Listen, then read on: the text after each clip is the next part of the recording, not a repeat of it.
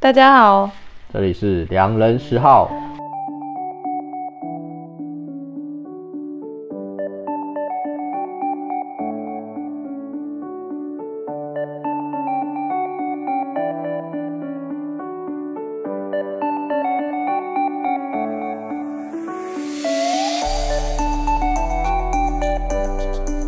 我是十号。我是瑞瑞，我们秉持着“民以食为天”的精精神神，以食为出发，与你分享有趣的见闻。与观点。那嘿，十号，我们今天要讲什么呢？你有没有看过一个影片，叫做呃，它是跟小鸡有关的？嗯，对，我记得我之前有跟你分享过，你还有印象吗？ 有，是很残忍的那个，有一个人拿着小鸡在那边转转转，然后就把它丢到机器里面就去是那个嘛。一个影片就是它有着一排刚出生的小鸡嗯在那个轨道上面，嗯，然后被输送带这样一直旋转的绕着绕着绕天哪，进你不要送再讲了。送进去某一 个呃机械以工业工业产品里面， 然后做了一些某一些事情，然后我们就会替他祈祷。你知道看那是完什么了那吧个？影片很郁闷 欸，就真是的会觉得生而为人，我很抱歉。真的要哭一下了。就会看完很无助的，就是这些嗯小鸡也是一个生命，然后是看它们活跳跳的，然后就这样就没了。对啊，所以说，也是因为这件事，其实在道德上有一个瑕疵，所以德因为因为其实你要想嘛，以前我们没有想到这些东西，小鸡为什么会这样？它是因为被公诸于世，然后大家开始用反思反思这件事情，那这个层面可能比较道德一一点，因为对在我们还没看到我们所有的食物来源的前身到底是什么，就是所谓的肉，或者从我们的我们食物到底从哪边出来的，它的流程制造从哪边过来，变成到我们可以去买它，最后变成去烹饪它。对这件事情是大多人其实没有想到，因为我们都会比较直接，就是去购物，就是买了就是回去用。对，我们也不会想到说我们只是买简单的几颗蛋，但后面居然是要牺牲这么多条嗯小生命，是啊，对。对，所以说，呃，从去年，呃，去年年底，德国就已经发展了一个全新的技术，就是他们可以在蛋在孵化前就鉴定出小鸡的性别。嗯哼，那全球的养鸡业，它在呃扫描的时候，它就可以知道这只是公鸡还是母鸡，那就从此之后就再也不会有，就是蛋孵化之后，然后可能只留下母鸡，那这这些小公鸡就要被杀掉的这个过程。对，所以这个取得专利的东西叫做，呃，这应该是德文，它叫做我直接讲拼音，就是嗯哼 S E L E G G T 对 Slage，不知道，反正就是德文。对，它就是它是就是有一个有专利的呃扫描鉴定器，嗯对，对，然后它可以让让透过这样的过程，我们就不会在吃鸡蛋的过程中就不会有杀戮对，小鸡的这件事情。对，于是也可以减少这样道德的瑕疵。对，对，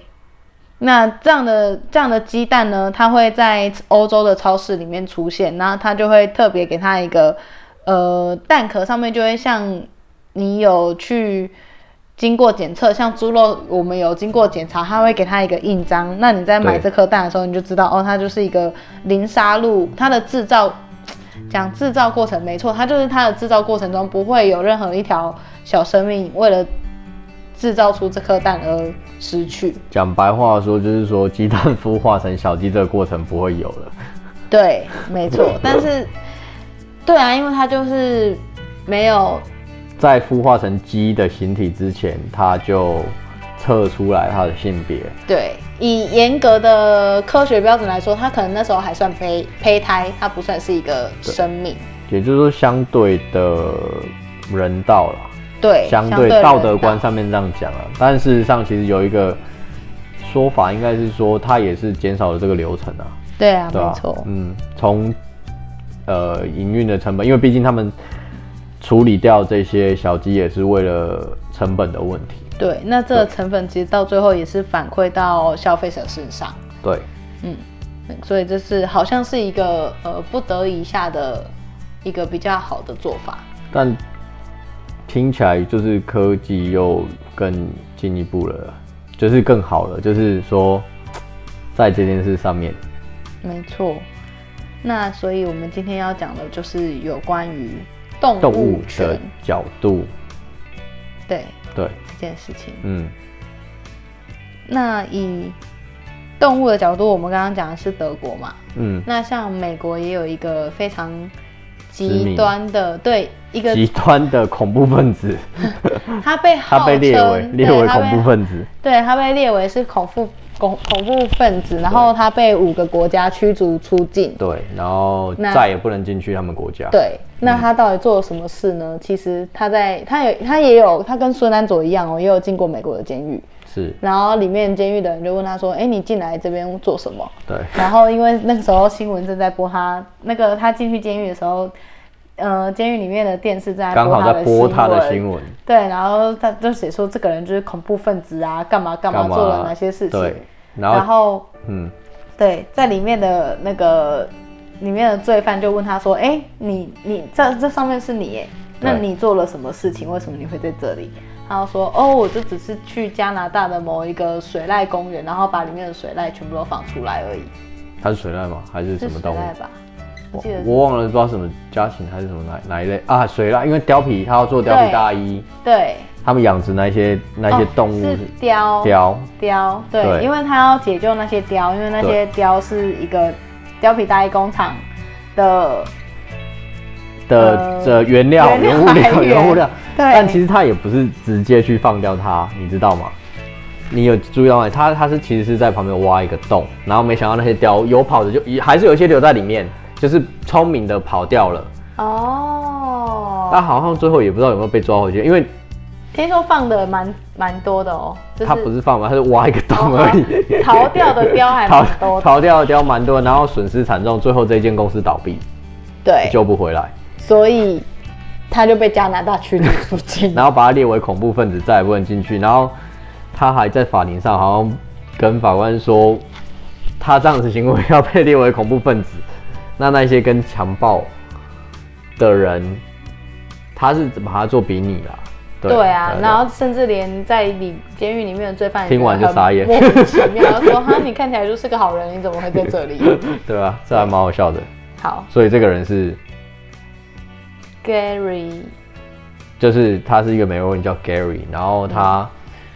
是一个极端的，他会用各种极端的手段来去做动物解放这件事情，跟保护动物这件事情。对，那其实，在 YouTube 上面有也有他非常多的演讲。那最有名、最呃经典的就是他那个演讲的名称就是 “You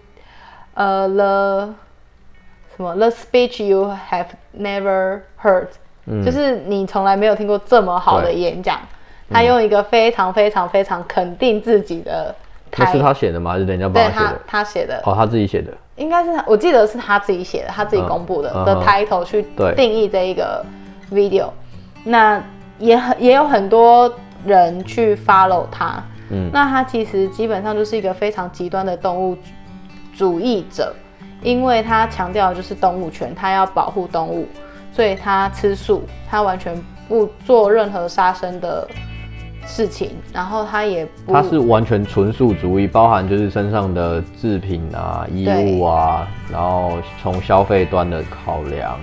等等，全身上下都在想着。没错，然后他甚至连奶制品、乳制品会用到动物身上的东西，他都不去碰。嗯，没错，所以他的身上的衣服那些东西都是一些竹子啊、麻纱之类的。对。那你关于动物权，Gary 其实提到了很多东西，包含说他告诉大家说为什么我们不应该去吃动物，就是刚才其实我们在谈到，其实我们上一集也有讲到素食嘛，对那素食就在讲说，哎、为什么我们会把猫跟狗当做宠物？嗯，但其实多年前，在三十年前，台湾其实也是有吃狗啊，对啊这些东西，其实搞不好某些角落有也还是有在吃，我们不知道而已啦。有很多，对，那那为什么猪会成为一个理所当然叫做被饮用诶饮、食的饮食的来源，来源，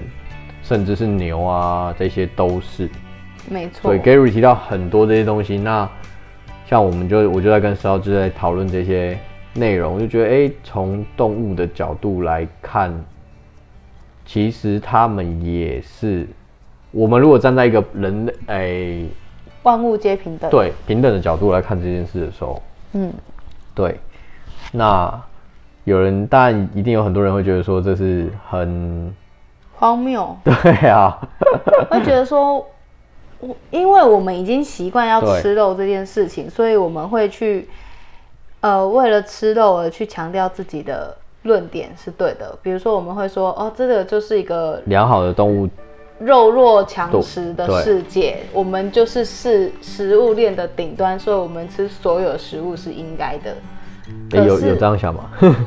有人真的是这样想，哦，有人真的是这样想对。啊，他们会觉得就是就是食物链的概念啊，嗯就是我们就是肉弱强食，呃，对嗯肉弱强食啊，因为我们人类够强，所以我们可以去吃所有动物嘛，嗯哼。对不对？是不是这样的概念？今天要是我们打得过狮子后，我相信人类也可以去吃狮子啦。那呃，但是其实 Gary 在回复这些人的疑问的时候，他也会讲说，那我们有没有想过，其实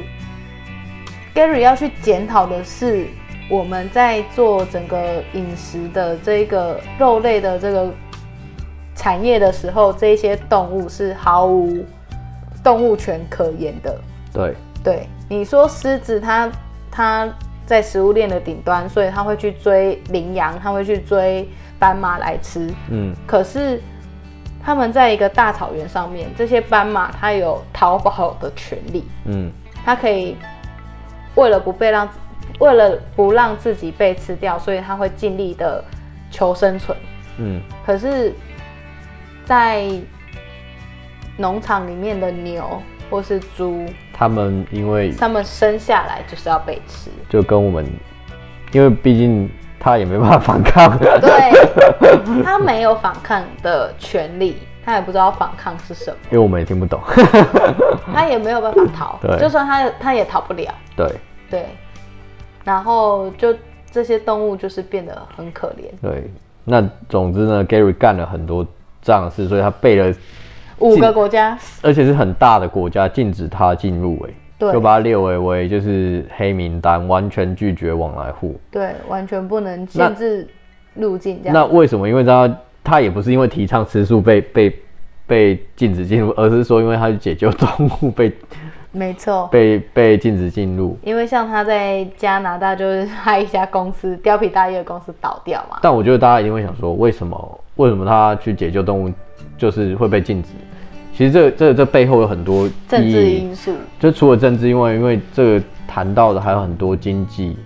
对就是从这个角度，你看为什么这么多肉？好，他解救了这些牛啊，解不管他解救什么动物，牛就是要被吃的嘛，当做是哺乳类的要被吃的这些东西，他解救掉了，就是他们经会影响经济体。没错，对，那我们提到说，畜牧业是占整个国，它是每天国人所需要的一个非饮常食重要的的主食之一啊呀、嗯，所以它如果把破坏它的经济体，这个国家第一除了动物流失以外，那没有人吃到，会有很多民生问题，再来就是经济消费的问题，对，整个产业会因此而破倒坏闭被被它破坏掉，没落对对，等于说你，等于说这就跟我们台湾得非洲猪瘟一样，这个整个对食物我们就链吃不到卤肉饭了。对，空包对什么都没有了，我们如果非洲就就假设台湾这边都没有猪好了，那不是就有学者台湾就大概学有者一半的东西都没有哎、对搞啊，然搞不好不后止一半，你看小吃排店骨饭，小吃店会倒多少，工厂会倒掉多少？对，对啊，因为太多人是依靠这些东西过活了，对啊，就是靠这个为生啊，所以说所以我它们是靠动物为生的、对啊，所以因此，如果你要说它是恐怖主义的，好像也是啊，对某些人来说，从从人啊，因为它是站在跟动物平等嘛，所以对啊对人类来讲，它是它是恐怖分恐子怖啊分，子啊它是动物界代表。因为塔利那个宾拉登也只是那 个为为他们自己，对为了他们自己而发生，所以所以嗯每他是为全世界的动物发声。对想想还蛮合理的。对，那他其中提到有很多观点嘛，就是包含你不吃动物，就是环保的概念嘛，是，就是一样，跟吃素是相同的，就是他本身就是一个一个 vegan 就全素的人，所以他所有的东西，他也告诉大家说怎么样吃素，然后吃素到底，很多人最多人质疑的一个问题就是说吃素这么贵，事实上吃素比吃肉便宜，便宜啊，对，便宜很多，对，这个主要算是每个国家的民情不同啦。对，对啊，然后还有一个就是说，呃，像我们台湾人就会觉得说，哈利拢无假吧，你安尼啊干吧，他是你这说样哎爸妈是告我告应用， 嘿，哎爸，吃肉比较容易饱啊。然后还有另外一点就是够不够营养，因为现在大家都普遍的一个观念就是觉得说啊，你一定要吃到足够的蛋白质，也是也很正常啊。你要想，你看我们以前，比如说爸妈或阿公阿妈时代，以前没有肉，就是吃韩籍腔的时代，吃肉是多么一件奢侈的事情啊，没还错吃米也是一件很奢侈的只有事情过啊。年才在吃对啊，那个米，那所吃以肉。正常就是肉就是贵啊，没错啊，可是现在这个年代是哇，肉丢在旁边还不一定有人要吃。没有。现在大家是挑肉，就是这个肉不好假，对这我肉质不吃很，差啊这肉质太差了。对，就是呃，我们有更好的生活品质，没错，然后严格来说也是比以前富裕嘛，所以我们去可以做这样的挑选。像现在吃，不论吃火锅或吃烤肉店，是不是大还会家都有很会多肉排让你选。大大家都会挑说哪一间肉比较好吃，我再去吃这样。对对对我讲完有点饿 是这样， 对， 认这真样好像不太吗？ 对，我们现在不是在讲动物没啊啦，权，开玩笑啦。当然这件事是一件很沉重的事情啊。没那错。但是我是希望我们，其实我们两个为了讲这个东西，然后其实做了蛮多的功课。然后我们也没有说，就像上一集我们讲素食一样，其实我觉得这都是一种选择。嗯今天没有要强迫大家，或是灌输大家说啊，吃吃肉就是不好啦，吃肉很罪恶啦，什么什么，就是你就是应该要吃素啦、什么的。哼，对，说真的，这讲到底也是只是一个选择。像我现在查完这些东西，我其实每天还是会多多少少吃到肉。对，那我觉得，就像我们刚刚讲的，你应该是去选择一个你觉得最方便的方式，然后帮助你嗯，那同时，你可能也稍微帮助地球或是其他的生物。对这，样那像我们刚刚讲到的，以吃素，那到底可不可以符合？可不可以呃吃？对，吃素这件事情到到底可不可以满足人体的健康需求？你觉得呢？我觉得是一定够的，因为毕竟吃素很多人的很啊大有人在嘛。对，像你刚才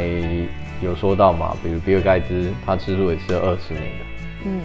那你说那个那个贾博，哎、不是贾博士，那个诶贾博士好像有吃有吃贾素吗？贾博士，我不确定哎、好像有吃素、我欸，刚刚是说那个祖克伯，对，他也吃素。而且他吃素的过程蛮有趣的，他就是只是不想要，他就是说他要为他所吃的食物负责一点，所以他不吃不是他杀死的动物，嗯所哼，以他吃素，对，因为毕竟你要去杀，现在这个年代你要去杀一个动物，真的也是蛮难的，会吗？ 很简单吗？每天都在 杀动物，你每天都在杀动物，没有，我们可昆能虫不小心查到蟑螂还是什么之类的， 那个不算，你又不会去吃它。 猎猎枪是不是？我是说，你不会去，你嗯今天吃猪肉，你不会去杀一头猪啊，对，你不会去杀狗啊， 真的，对啊，所以最多最多可能就杀鸡，嗯哼。所以你要去杀一个动物，真的在很难啊今时对啊今日是蛮难是很的，难的。所以我们其实都透过别人的呃手，我们付钱去 害了一个杀手，该这样讲吧？从动物权的角度应该这样说啦。对，对吧？然后我们会这么理所当然，原因当然就是因为我们看不到这些人是怎么样对对待这些动物。主要就是说，我觉得这段应该是说，大家应该去认真的了解自己食物的来源，还有它处理的过程。不论今天是吃，不论是不是肉类好了，蔬菜也都是。我觉得这也是跟我们的食安相关。没错，对啊，那刚才其实提到还有那么多人，连贾博士真的也是吃素的，没错，对，贾博士他也吃素，嗯，所以这些天才都吃素。企业家什 么的，他们想要对他们那个自己所吃的饮食更加负责，对啊，所以他们都选择吃素这件事情。比尔盖茨说的那句话是哪一句话？比尔盖茨，因为比尔盖茨在多年前有一张 post，对他在然后杂志上他的那个 post 就是拿他着拿一个着大汉堡汉堡，很大，因为美国人爱吃汉堡嘛，这是他们的素食文化嘛。对，然后他就是写呃，eat fat with will，就是跟着比尔盖茨一直吃，吃肉吧，大口口大大口吃肉的概对念对这对样对子，，大口吃肉的概念对。那比尔盖茨自己本人呢，他也在 Facebook 上面转发了这一个 post，然后就说这个人一点都不坚持，在我人生的后面二十年，我就变成一个素食素食主主义义者者。而且他因为透过素食认识了很多东西， 对，然后也认识了这地球这样。没错。对这段话，其实我觉得蛮醒思的，你觉得呢？我觉得本来我们就是会，因为饮食习惯一定是从你从小就开始产生，，对，那你中间也会透过很多呃环境啊、环境文化啊所嗯哼影响，那到最后你一定会去思考，嗯，然后你会去选择一个对你最有用的，或是你最认同的一个饮食方式。对，那这个就是比尔盖茨他自己认同的方式，嗯哼。对啊。我这边可以举个例子，就是像大家一定会觉得说，吃很难，就是怎么样可以吃便当很难。那其实这里有个例子，就是他是健身界的一个很厉害的人，知名人士。嗯，然后他其实都是吃素。所以他练得很壮嘛。我跟你讲完他的抬头，就是你就会吓死了。好因为在当年我认识吓的吓一我下我当我当时认识的这个人的时候，他就是 strong man，strong Strong man， man 就你你可能大力大士力你可能，士而且他是比赛哦，嗯他，是冠军，他冠军，重所以他点可以，他他跟馆长 PK 谁会赢？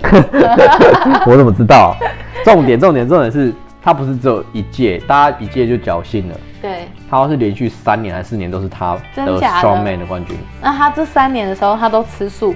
对，我跟大家分享一下他的故事。我我先跟他打大家讲讲一下这个人，这个人叫 Patrick，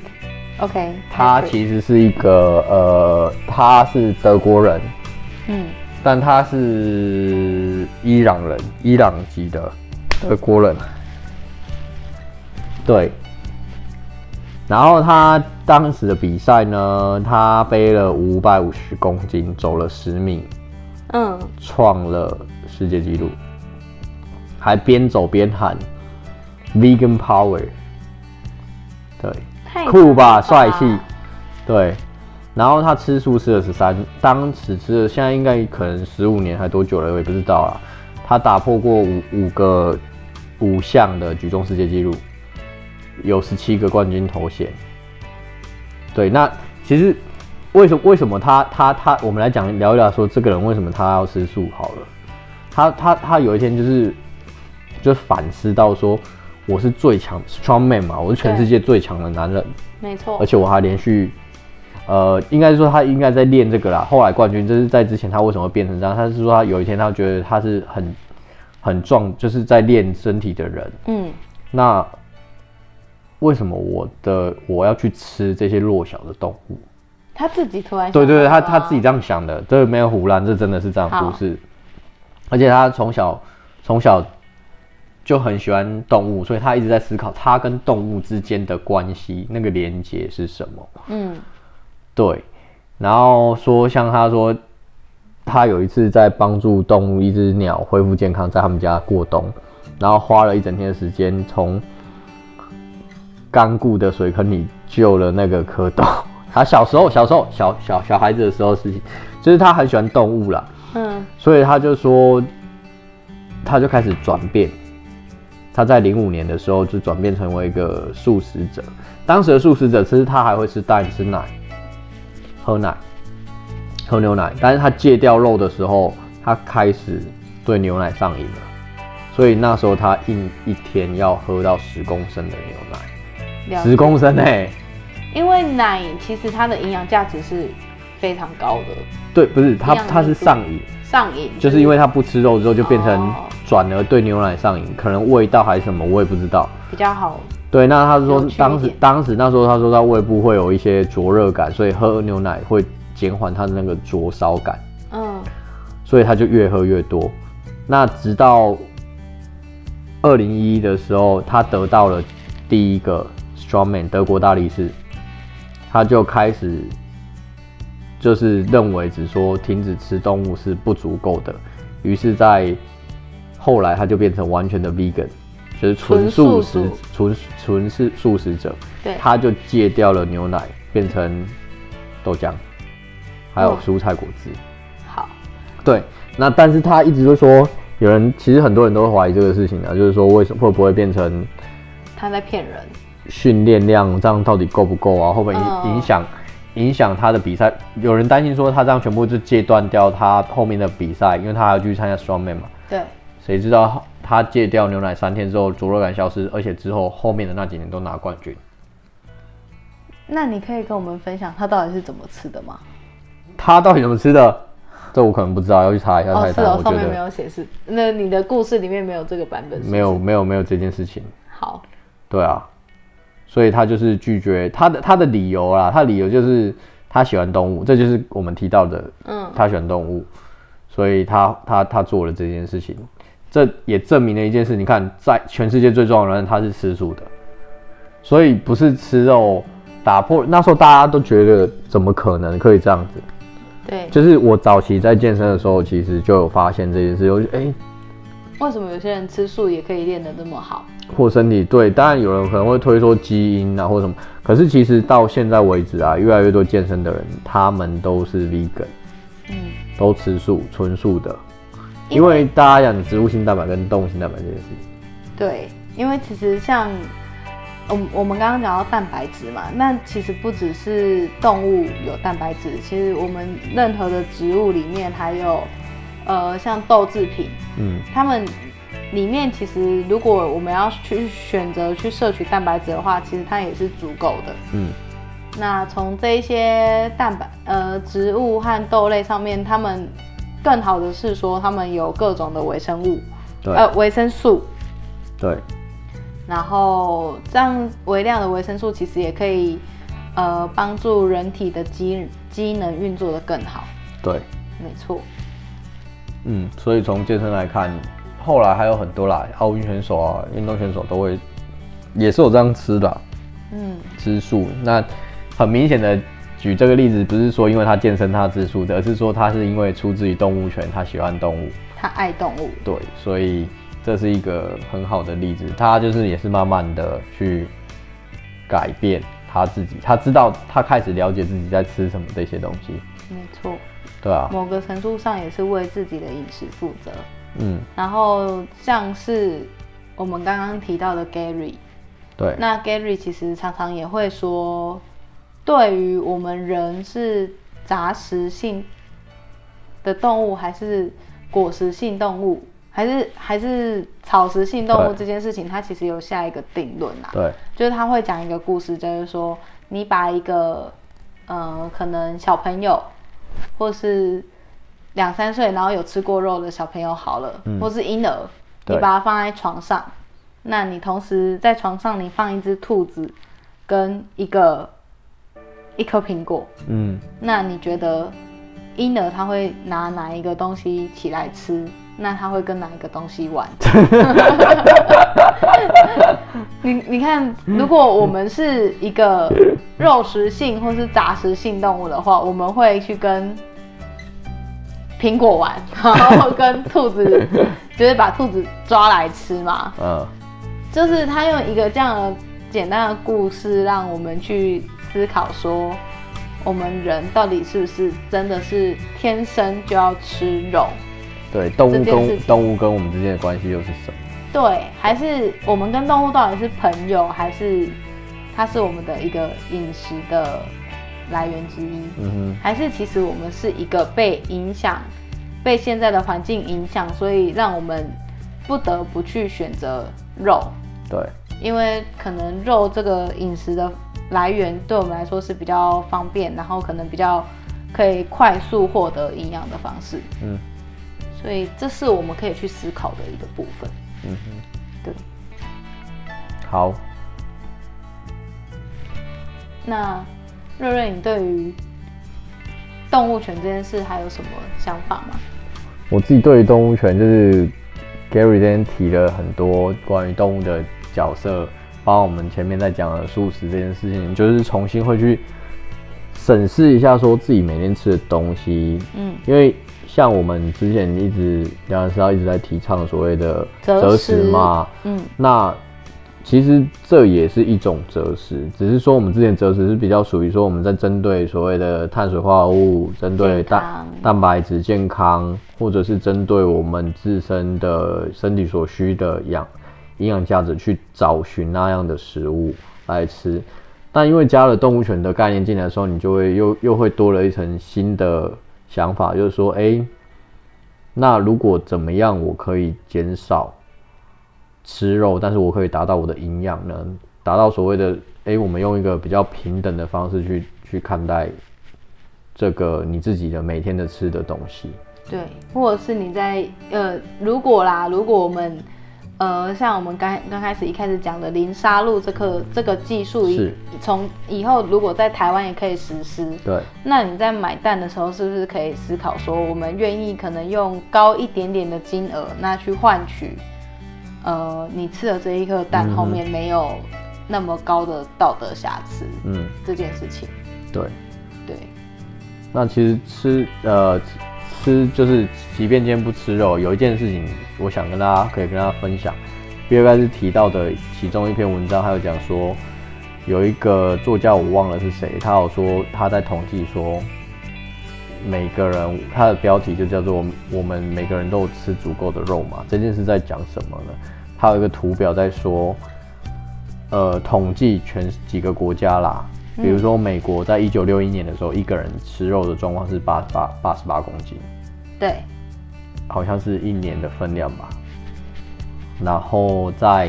呃到了二零一一年，过了四十年左右，变成一百一十七公斤，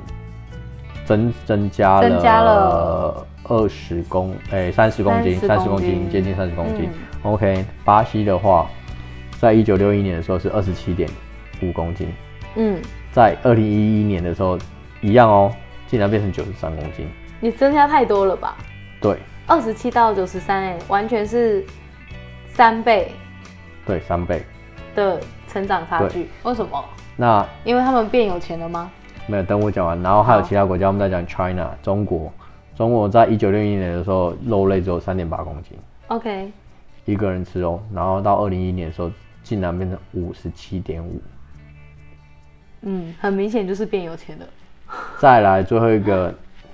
奈及利亚，好，奈及利亚，奈及利亚一九六一年是六点七公斤，甚至还比一九六一年的中国还少。嗯，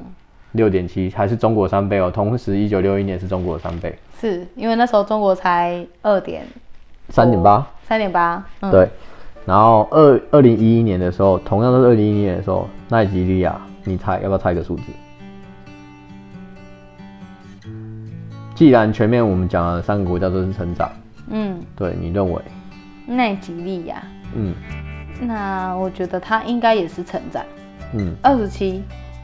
其实没那么多，它只有九点多公斤，只增加了四十年，四十年它只增加四十年，哎、没有，它是五十年，对不起，五十年它只增加了三公斤而已。嗯，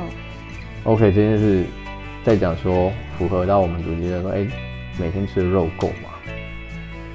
其实就是刚才你你很聪明，你提到的就是说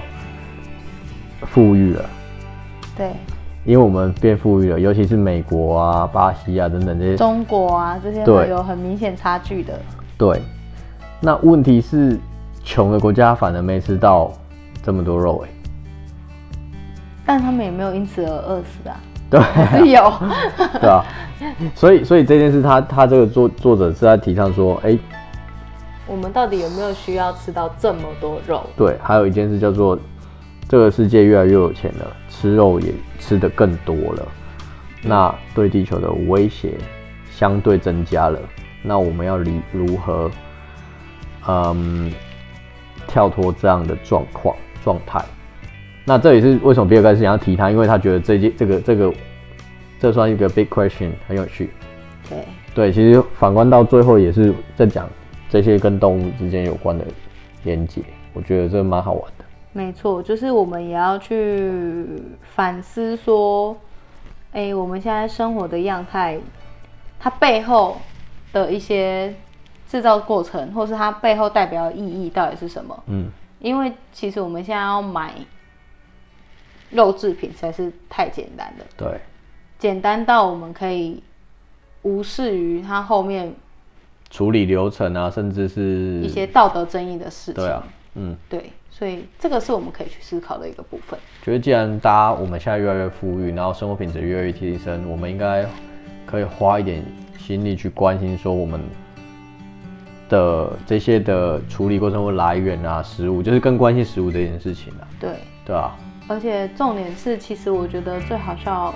也不是说最好笑啊，其实有一些事情你把它放在一起看，你会觉得很不合理。像我们可以对，我们可以养猫、养狗、养兔子，对，就是像这些事情。那对为什么有些动物它就是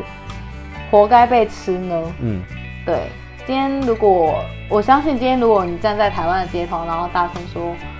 啊我要吃狗，你应该会被打死。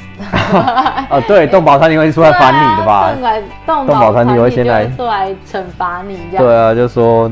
很多对，对啊，然后但那为什么我们人要去怎么界定说什么动物是该吃，什么动物是不该吃？嗯这其实也是人去做一个划分。嗯，对啊，啊，我们就是应该，我们现在这个社会就是处在一个人为已经都设好一个游戏规则的的资本主义的社会，所以我们刚刚讲的 Gary 他才会被列为恐怖分恐怖分子，因为对他因为想要破坏这个体制社会的体制。 没错，对，好是一个很有趣的议题，嗯，与大家分享。好，差不多，我们今天就聊到这里了。对，嗯有点沉重，但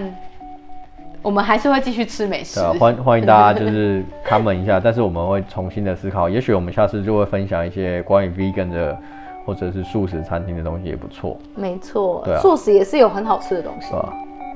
所以你你要多吃素，有啊，我现在有比较就是吃素一点， OK，吃的应该是说吃的干净一点，对，这样。好，那今天就到这里了，谢谢大家。谢谢大家，拜拜。